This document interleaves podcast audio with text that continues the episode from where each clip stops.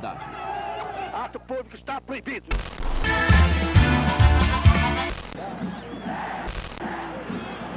Os anos 70 começaram com o regime autoritário. O nascimento do rei do futebol na Copa do México. Não admitimos passeata nem comício. Está todo mundo preso. E hoje vão ser enquadrados na Lei de Segurança Nacional.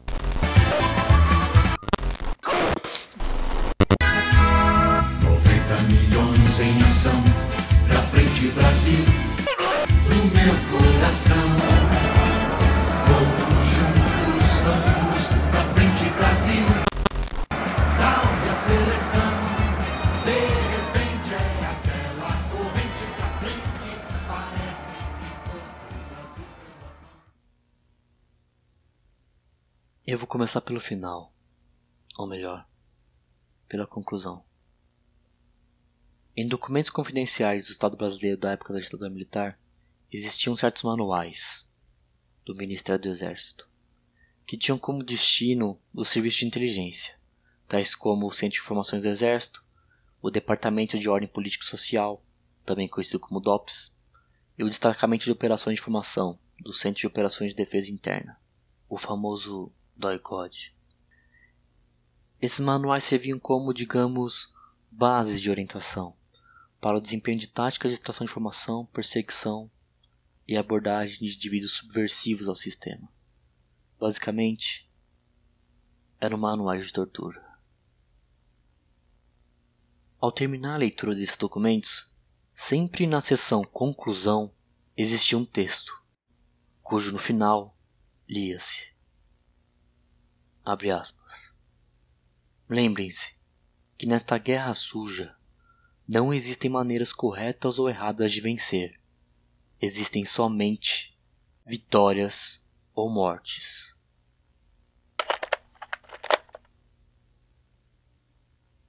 Confidencial.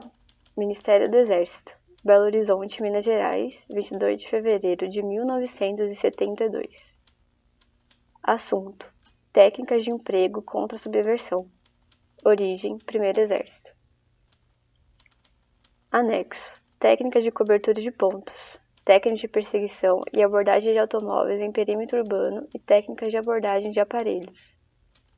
Esta agência difunde os documentos anexos para conhecimento e instruções dos elementos credenciados nos diversos órgãos, alertando sobre o sigilo deste documento. Introdução: Os esquemas de segurança das organizações esquerdistas atuantes são baseadas em compartimentações estanques.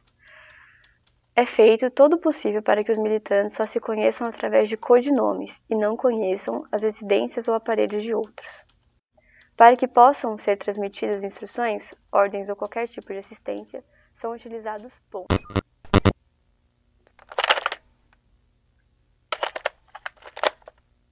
Reservado. Belo Horizonte, Minas Gerais, 16 de dezembro de 1968. Instruções para execução da censura.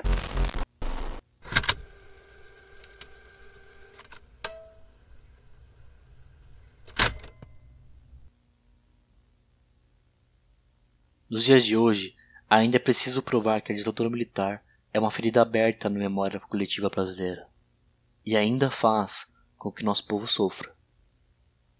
Contaremos três pequenas histórias dessa época: histórias oficiais, histórias informais, histórias documentadas e histórias registradas no papel.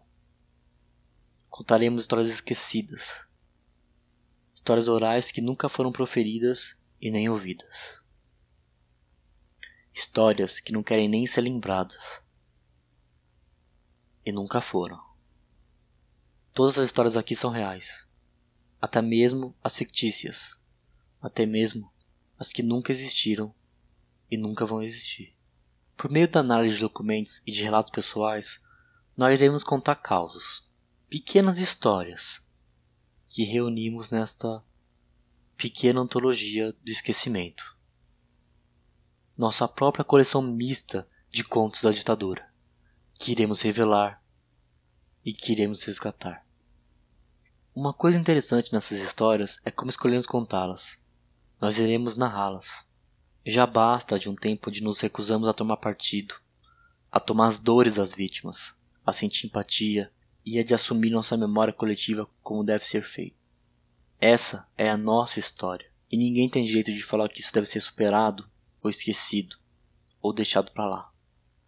Nunca perdoar, nunca esquecer, pois isso é justamente o objetivo das guerras sujas travadas no autoritarismo.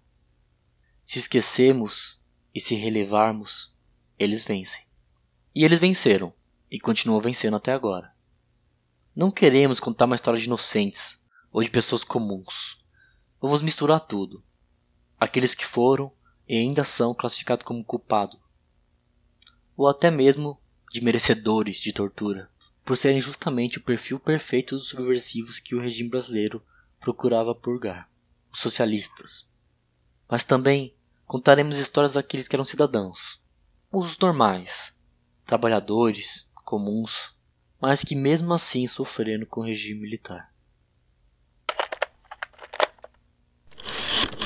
Acho que não se trata de discutir ou pensar de que estaremos em ditadura ou não, mas sim, e é o fundamental, em preservarmos a ordem, a segurança interna e, quem sabe, até a integridade nacional.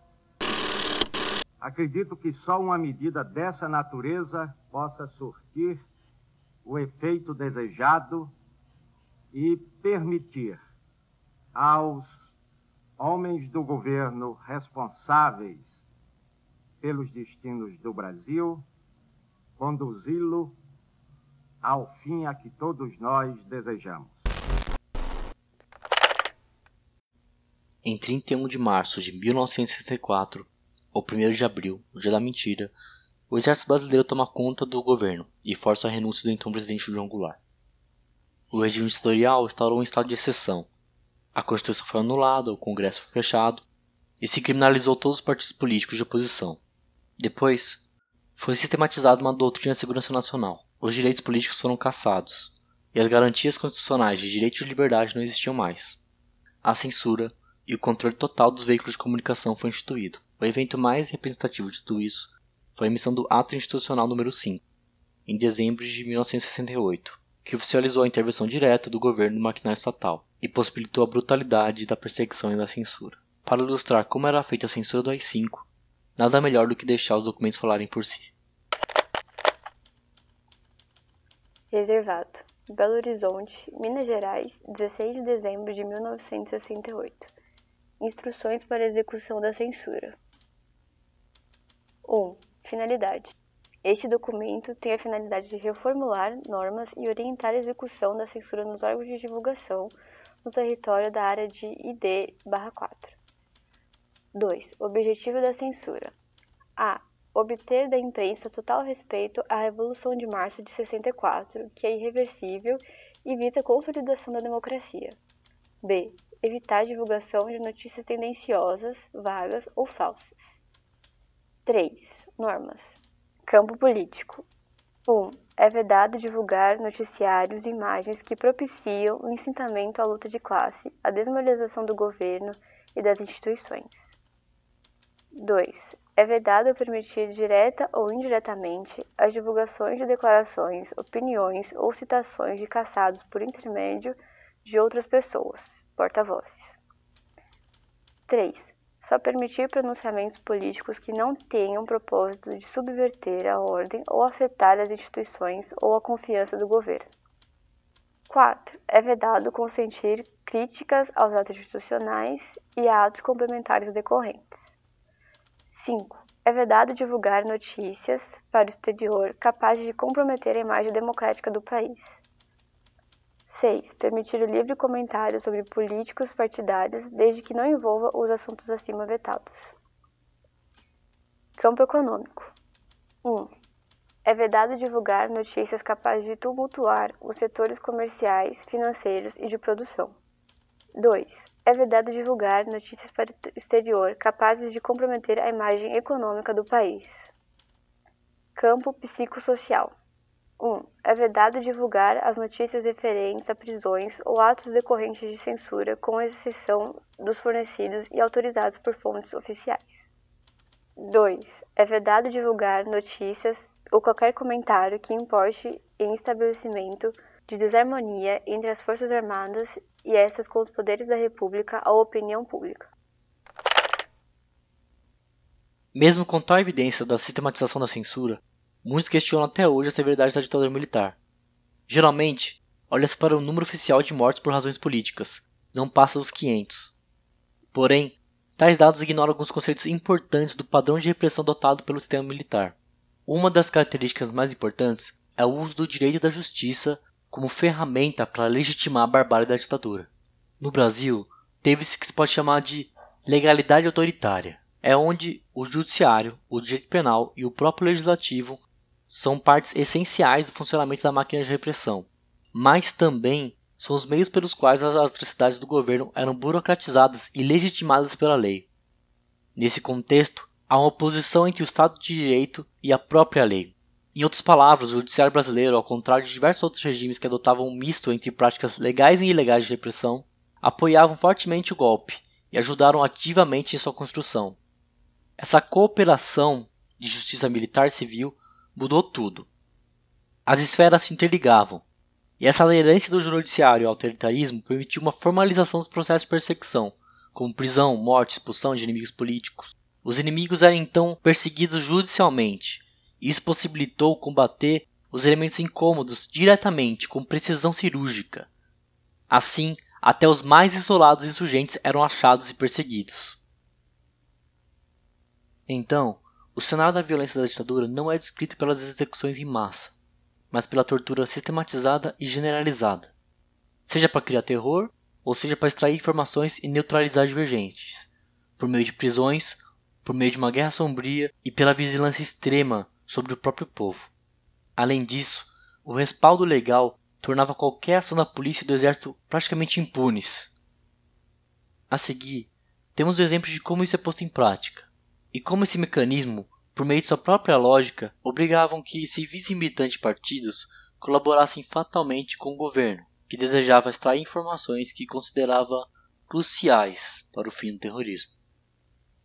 Obviamente que os métodos para extrair as confissões eram os mais cruéis e sanguinários possíveis. Essa é a história de Dirce Machado da Silva, comunista,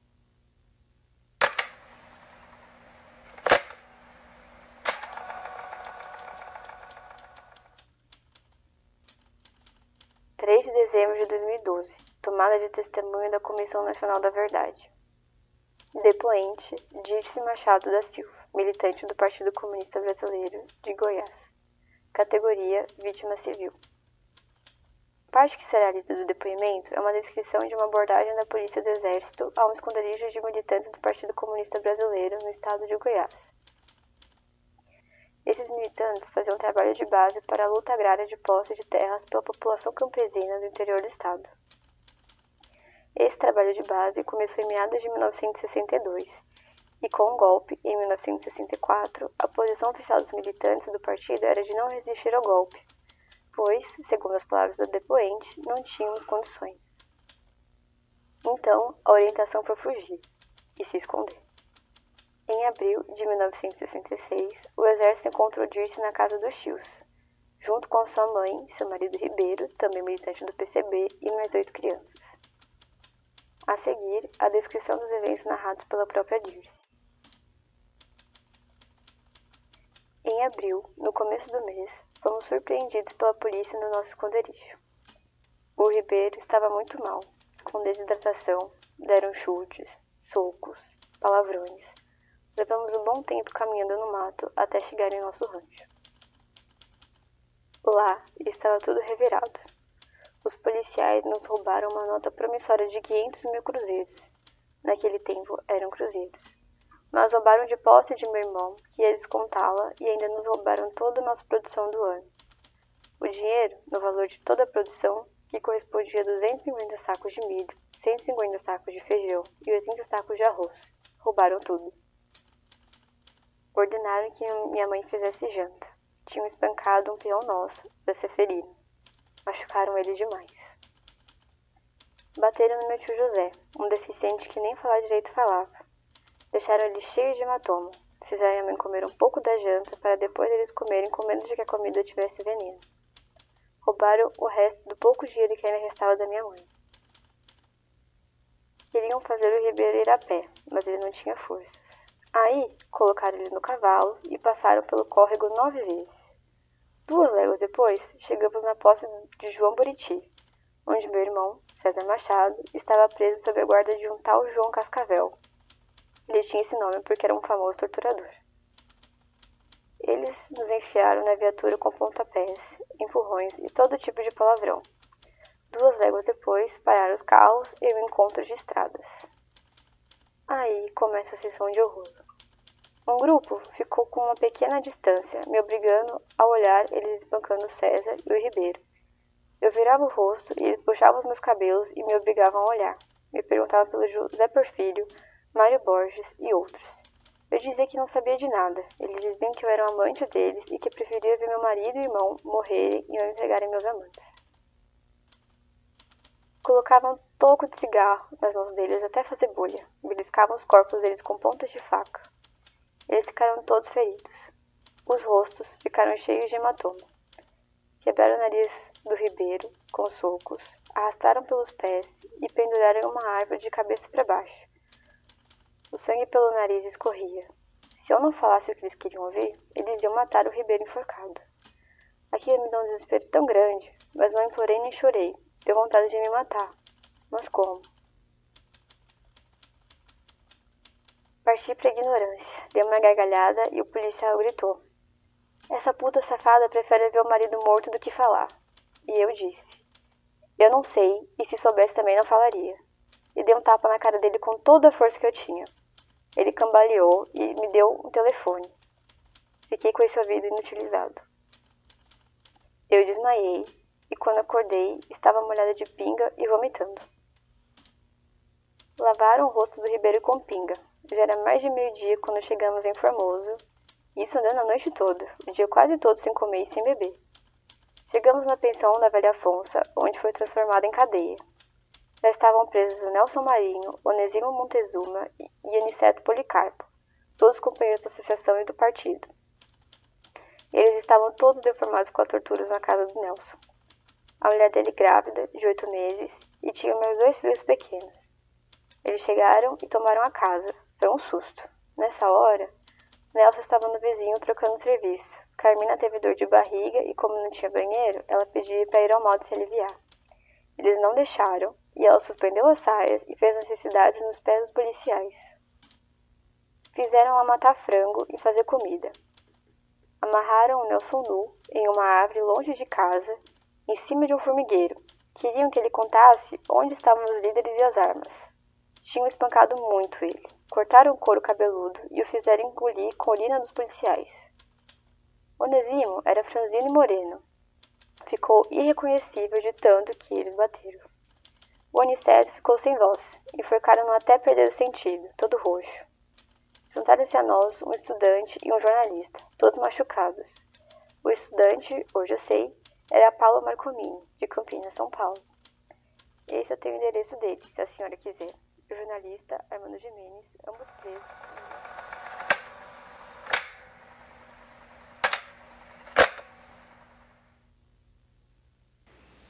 O motivo pelo qual o método de tortura é tão central na memória do opressivo regime militar brasileiro é porque eles mesmos o fizeram assim.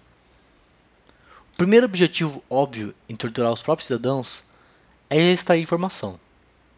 Agora, o segundo objetivo fica claro quando percebemos que o regime às vezes divulgava informações sobre o uso de tortura de propósito. Queriam criar um certo clima de terror, em que seria menos provável haver oposição ao regime. E sim, todos sabiam. É consciência historiográfica que as torturas e execuções eram de conhecimento público da época. Se o Esquadrão da Morte batesse sua casa, todos saberiam o que significava e o que iria acontecer. Se alguém sumisse por um tempo, ou por muito tempo, também já ficaria claro que poderia ter acontecido. O regime, ao contrário do que se pensa, não fazia questão nenhuma de esconder o processo de repressão e o caráter de persecução aos insurgentes que é realizado pelo estado de exceção. Tudo isso, obviamente, com respaldo político e jurídico. O medo não era uma simples figura de linguagem. O medo estava estabelecido. Era uma ferramenta, uma arma.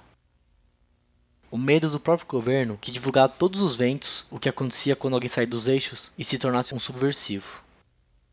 A ditadura fazia questão de expor em todos os jornais os esforços para a caça de todos seus inimigos. Dos jornais que analisamos, um chamou atenção. É o da Folha de São Paulo, de 1 de maio de 1971. Em meio a uma euforia e um clima de comemoração ao Dia do Trabalho, com várias mensagens de solidariedade do governo, se destaca especialmente o posicionamento do então presidente Ernesto Geisel sobre o chamado terrorismo.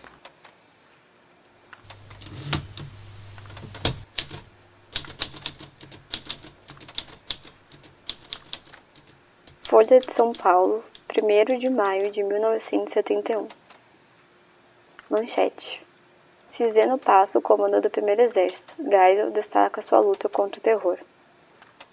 A subversão tem encontrado na serenidade, objetividade e patriotismo do general Ciseno a sólida barreira de seus sonhos de expansão e domínio, diz a mensagem do ministro do Exército ao ex-comandante, lida durante a solenidade.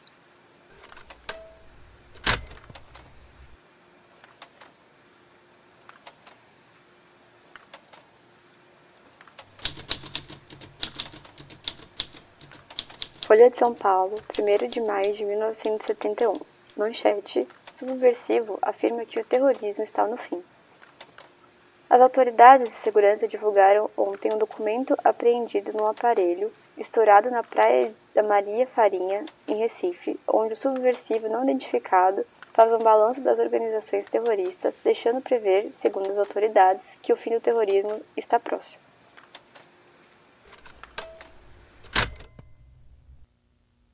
A censura, a manipulação da mídia e a reiteração constante de uma narrativa de terror de guerra como forma de se utilizar politicamente do medo para controle social permitiu que os números de mortes pela ditadura levassem em conta somente assassinatos políticos.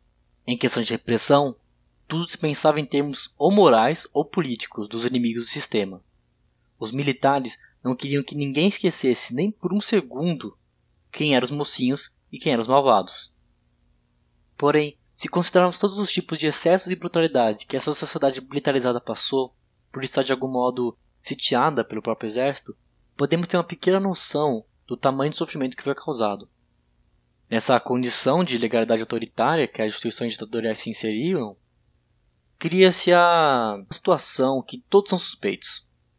A lei e a autoridade cumprem a mesma função, a de ser chibata para governar. Assim, coisas como direitos civis eram escassos e a liberdade era garantida somente para determinados tipos sociais. Os melhores exemplos disso são as políticas de limpeza étnica, como a generalização de assassinatos de indígenas de moradores de rua. Estima-se que quase 20 mil indígenas tenham morrido por decorrência de apoio legal ou por ação direta ou indireta de agentes de Estado.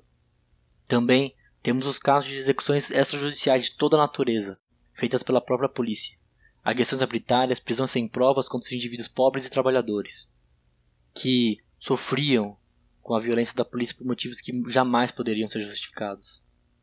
Talvez para isso nós temos que buscar histórias não oficiais, histórias ocultas, histórias como lembram meu pai e meu avô. Se você corre, o bicho pega. Se fica, não sei não. Meu pai se chama Edson essa história eu vi dele em meados de 2018, na época que a ditadura, por conta de certos candidatos, estava em evidência nas discussões sobre as eleições. Na década de 70, ele morava em Velheiros, zona sul de São Paulo, a região que se localiza a represa do Guarapiranga, e que era marcada por ter um número razoável de crianças desamparadas, pelos próprios pais e pelos próprios Estado, ou a ausência desses dois. Eram crianças de rua. Meu pai ouvia constantemente quando era menor que essas crianças desapareciam das ruas. Essas crianças que desapareciam eram coincidentemente encontradas sempre com a presença da polícia. Os corpos eram sempre achados na represa, e suas mortes seguiam sempre alguns padrões. O tipo de morte divulgado, que era o afogamento, e a etnia dessas crianças, geralmente pretas e pardas. Meu pai lembra que os jornais e a própria vizinhança contavam versões diferentes sobre o que ocorria de fato havia divergência. Lembra de ouvir tanto que as crianças morriam afogadas, como falavam os jornais, mas também a maioria dos adultos falavam que os corpos eram encontrados alvejados por balas. Isso é coisa da polícia, os adultos diziam. Em São Paulo inteira tinha um boato na periferia que a polícia e as forças especiais, como a Rota, matavam pessoas que moravam nas ruas. Não só crianças sumiam, diziam ele. Adultos sem teto e viciados também. Meu pai não tem certeza do que de fato acontecia, mas uma coisa era fato. Mendigos, pedintes e drogados eram tratados diferentes naquela época. A polícia era muito mais brutal e havia claramente uma orientação para tal tratamento. E por conta disso, e pelo discurso oficial do governo contra a vagabundagem, que todo mundo sabia silenciosamente o que acontecia com as crianças, cujas histórias nunca saberemos. Histórias que nunca sequer chegaram a existir de fato. Histórias de vozes que foram silenciadas, talvez por, por ideologia,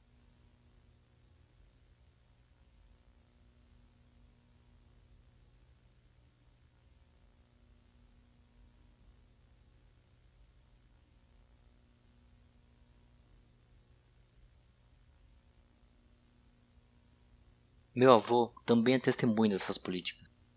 Também da mentalidade militarista da época. Na verdade, ele está mais para uma vítima disso tudo, pois sofreu e sentiu isso na pele. Heleno Ferreira, paraibano, trabalhador, veio para São Paulo na década de 50 para ganhar a vida.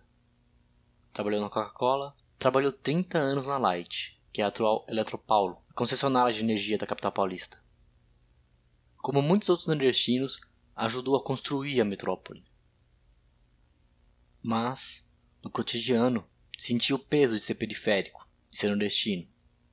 Ele e a família moravam em uma favela, localizada na região da Piraporinha, também na Zona Sul. Tinha quatro filhos. Uma vez, chegando cansado do trabalho em casa, teve que ir até a quitanda para comprar algumas coisas para a janta dos filhos que tinha esquecido.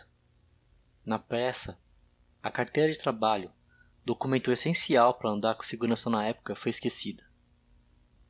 Com o documento em casa, mal sabia ele do que ia acontecer. Tinha que andar com carteira ou qualquer documento, sempre.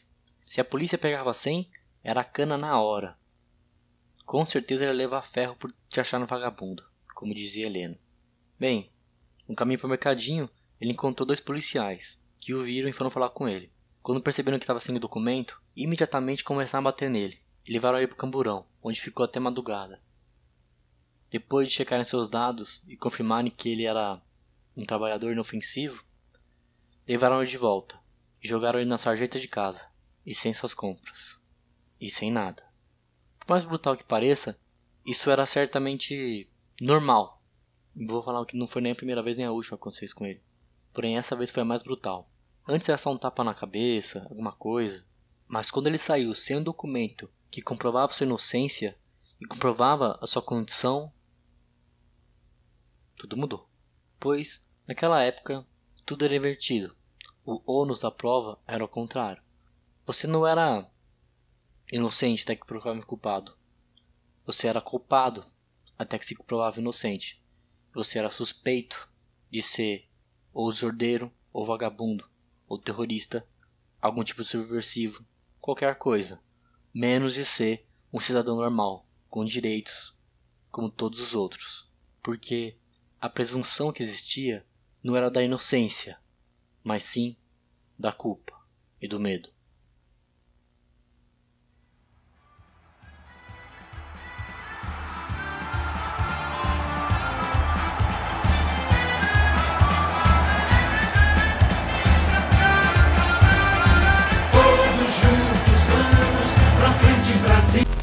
Herança da década de 60. Eram jovens atraídos pelo radicalismo para ser o braço armado da luta contra o regime. E o Brasil, salve a seleção, todos juntos vamos pra frente, Brasil, Brasil, salve a seleção, todos juntos vamos pra frente, Brasil, Brasil, salve a seleção. Existem quatro características da ditadura militar que fazem parte da cultura da memória. A primeira delas é que o governo se empenhou em parecer democrático, quando na verdade era completamente autoritário e roubava grande parte da liberdade da população brasileira. Em segundo lugar, a importância de revisitar esse passado foi posta de lado para os brasileiros, que muitas vezes nem acesso tiveram a esse tipo de informação, já que o governo se dedicava a esconder a verdade da população. A terceira é que o regime militar do Brasil não foi derrubado por conta de um desastre financeiro ou uma derrota militar. Na verdade, o Brasil viu um grande boom econômico durante a ditadura. Apesar dessa melhora, ter deixado para trás o trabalhador comum, que era o que mais precisava da atenção do Estado. Assim, quando a população finalmente se mostrou farta e reivindicou a democratização, o exército brasileiro conseguiu exercer bastante controle sobre a transição democrática. A ditadura sequestrou o direito da memória e da revolta popular. E na verdade, acabou manipulando e garantia que todos lentamente esquecessem seus crimes e abusos. A falácia da transição lenta, segura e gradual permitiu uma chance de absolvição. Lentamente, tudo e todos foram perdoados. Como consequência, coisas como nosso judiciário foram simplesmente herdadas pela democracia brasileira. Também foram herdadas a violência, a intolerância, o desprezo pela democracia e pelo popular, o desprezo ao povo, ao pobre, heranças malditas, fruto de nossa memória caducante e covarde. Temos o direito de lembrar, temos o direito de contar histórias. Para terminar, acho que é melhor passar a palavra para José Alves de Freitas Neto, historiador e professor da Universidade Estadual de Campinas. Ele pode colocar muito bem o que queremos dizer com esse podcast. Nós precisamos resgatar nosso sofrimento, para que assim podemos finalmente parar de sofrer com o passado e para não mais aceitar que nos derrotem. Para que agora os chamados vencedores passem a perder. O pleno exercício da cidadania é aquém da expectativa da população. E do lado de fora disso, ficaram aqueles que foram poupados pelo silêncio acovardado, pelo não enfrentamento e a não condenação das mazelas do período ditatorial. Foram poupados aqueles que eram defensores do regime e que participaram diretamente dentro do regime militar.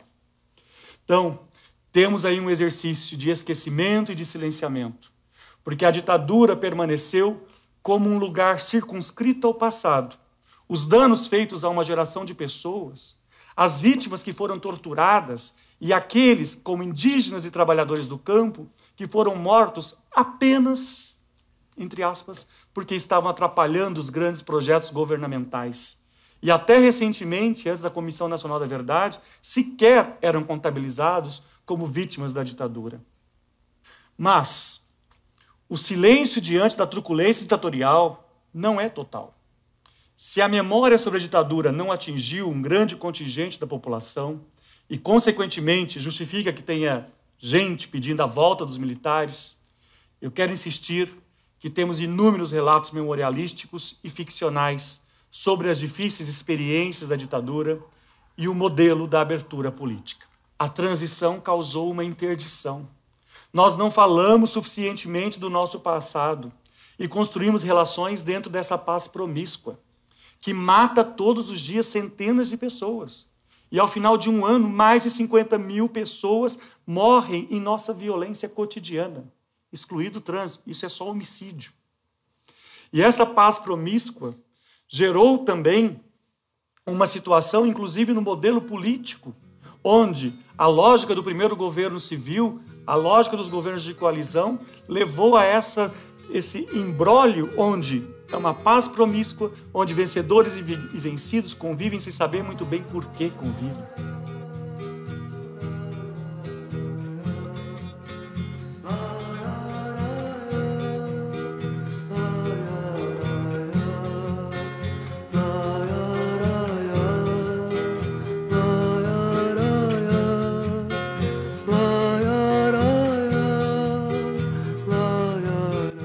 Participaram desse episódio Miguel Costa Rodrigues, Rafaela Miranda de Oliveira, Gabriel Felipe Silva. Tudo que foi dito aqui foi consultado em fontes oficiais do governo e também em relatos e depoimentos escritos e orais coletados pelos membros. O dom de despertar no passado as centelhas da esperança é um privilégio exclusivo do historiador, convencido que também os mortos não estarão em segurança se o inimigo vencer. E este inimigo não tem cessado de vencer.